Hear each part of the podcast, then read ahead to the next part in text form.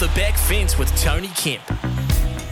Why has all the All Black chatter disappeared? Aren't we in the World Cup year? Getting ready to don our most famous of jumpers to help cheer on the invincible All Blacks.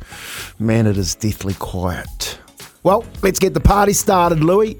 Let's light the fuse for this year's selections for the bolters to head to this year's World Cup in France. My first bolter, here you go, Cam Roigard, the Hurricanes halfback.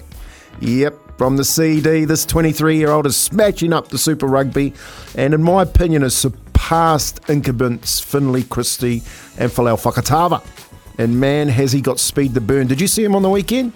Not even a centre can catch that halfback if he gets in the clear. We need that. He's got to come into the reckoning on the back of his current strong Super Rugby campaign. My other bolter has to be Shaun Stevenson. The Waikato outside back can cover almost any position in the back line, but more importantly, he's such an attacking weapon. The All Blacks are definitely going to need players with the X factor just to get through the early rounds of the World Cup. Shaun would have to be just such a bolter. If you throw in Mark Telea, we are now talking strike power on both sides of the pitch. How good? But the question is will Fozzie select these players or stay with the tried, or should I say tired, and tested? I'm picking that if he does. The latter, then it's an early bath for the ABs. Who you got? Bolters or mainstays? Off the back fence with Tony Kemp. Wow, it's a really interesting one, Kempy, because on one hand, Ian Foster has nothing to worry about moving forward. So can't he just do whatever it takes to win this World Cup? So can't he just drop all loyalties and any anything, you know? Is, that does it make it easier for him now that he has no clarity for next year to be able to just go, you know what? I will pick who I want, and the people that help me get here that I think I might need their vote for next year or whatever, or to keep them happy. Well, if you're not in the best 23, you're not in the best 23. Is it easier for him now? Oh, well, I would, I would think so. I think, I think what is in the back of his mind too is like, what's actually going to get me through the tournament and keep me in the game? Because an early Bath, I don't know whether he he gets another gig.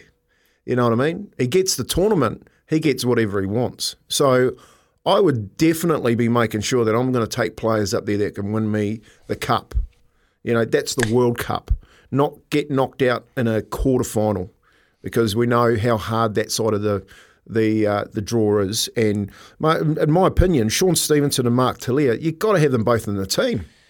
Well, and, a, Kempy, and a Cam Roigard at halfback. He is, he is going better than Finlay and Fakatava. People can't disagree with that. Oh, I, I don't disagree with that at all. I, I think Cam Roigard, I had a friend actually one week into the competition to say to me, watch Cam Roigard. Just watch him. I've been watching him in the NPC. Watch Cam Roigard at Super Rugby level. He will take the step up. I, I, think he's playing brilliant. Who's your second halfback? So I assume Aaron Smith's your, your halfback you take. He's still got juice. He's still got one last dance in him. Cam Roigard, and, and then who? Brad Weber. Brad Weber. Okay. Yeah, got you. Okay. Interesting. So you well, got both, Webby, it's, it's, interesting. They're both sitting one, one, and two in the comp as well in Super Rugby. Um, both those halfbacks, they're like a what, you, what would you call it? They're like a Sean Johnson or a, or a fullback and a spine, aren't they? So it's important that you do take up those two two players. The, pro, the the problem that we got with our halfbacks if we don't take them up is we haven't got a scoring halfback. Cam Roigard and Brad Weber are definite scoring chances, and you've got to score points to win games in, in that at, at that level. Well, I think Cam Roigard's physicality as a halfback, and you spoke about his speed. He's just he's at the peak of his physical presence, whereas the others are kind of on there. And, and you know, we'll, we're going to give TJ a chance. We got to get we got to see him, but man, coming back from an Achilles, like I know when we spoke to him, he, he's got the self belief. He thinks he's the best in the world, which is great. And he has to think that way, but he's got a massive uphill battle, and he also know that. You're talking Mark Telea, you're talking uh, Shaun Stevenson. Hard to knock. But Leicester Fainga'anuku's form, and I am still questioning what Leicester Fainga'anuku ever did wrong. He played that first Ireland, he played in that Ireland game, and then just didn't get another crack for the rest of the All Blacks season. And maybe they're seeing things at training, and, and they're not necessarily um, weren't seeing enough out of his development. So there becomes a bottleneck. There becomes a logjam here, Kempy. All of a sudden, a players like Caleb Clark on the outer Um, like where, where does and, and you're talking Shaun Stevenson? Remember we talked Damian McKenzie last week. Where does Beauden Barrett sit in all of this if he's not going to start? Can he get? Can you justify playing Beauden Barrett in 23 when Damian McKenzie's playing this good?